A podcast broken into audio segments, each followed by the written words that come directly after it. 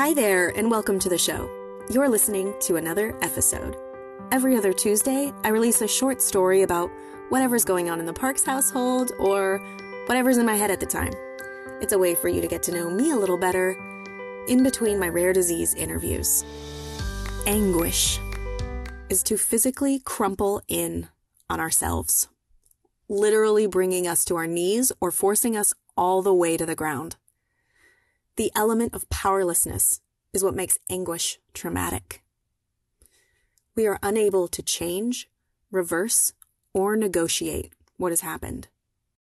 And even in those situations where we can temporarily reroute anguish with to-do lists and tasks finds its way back in.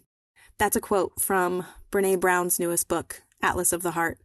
You might want to rewind and listen to that again if you've noticed that you are holding your breath or clenching your jaw, and definitely pick up this book. gives a lot of language to our emotions and our feelings. I wonder what images you have in your head when you hear the definition of anguish. I see it for me in many moments. From the crippling fall down, how can this be real life type moments, to the whispers of anguish in a lot of everyday things, like missing out on time I wish I was snuggling my kids because I'm so aware of how fast the minutes in our lives are passing by. But instead, I'm on the phone for the third hour in a row with a different extension, trying to complete just one task so my son can have what he needs. It's there in those moments. I visualize anguish whispers as like a window that has some type of cloudy film on it and I can't wash it away. I keep wiping it in circles and circles and a clear break like never shows up. I feel anguish when my son is so excited, frustrated, or not in control of his tone in his limbs that it takes out my three year old daughter. I see her face. I see her shock her pain, inside and out. I wonder if those are the moments that are going to stick, that are going to pull her away from him, make her resent us one day. It twists my insides, and that familiar valve in my throat begins to tighten. When that feeling happens, I know what I have to do. I have to calm my nervous system before I lose control of my thoughts and my body. And sometimes I hate that I have to do that too. That I have to stop and box breathe. That I can't just simply let go of the tether to my well being. I know what happens, and I practice in so many ways each day to make sure I am as emotionally agile as possible. I have a few more phone calls to make. The feeding pump is beeping. I'm so behind on scheduling follow ups, needing to revisit paperwork for assistance. Looking at Ford's face and feeling worried that he's looking ill.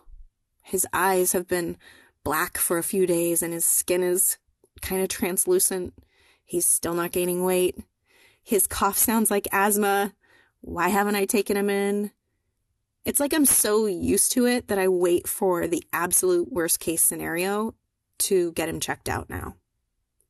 And then I feel like if I look hard enough, maybe the anguish can turn into moments that are actually just more bittersweet. After my little girl gets smacked in the face and falls down, and her hair is stuck to her face, drenched in her own tears, I watch her She's thinking while she's crying. And she's looking at her brother and she just loves him. She already understands this happens and she loves him. Lately, she doesn't even come to me and tell on him. She checks in with herself and processes it. I can remind her that taking four deep breaths will help her gain control of her body and relax, and she does it. She looks me right in the eyes as she breathes. I'm watching this little person, this brand new three year old, go through a big thing that is complex, even for a grown up, and she's practicing forgiveness, understanding, unconditional love, and self care. It's mesmerizing. I know firsthand how hard it is to find my way back to my body. It's why I practice every single day to ward off those evil spirits of anxiety, fear, and overwhelm. I'm so proud of her in those moments when she reclaims her breath and how her body feels to her. And yet, it's bittersweet that she has to carry this already.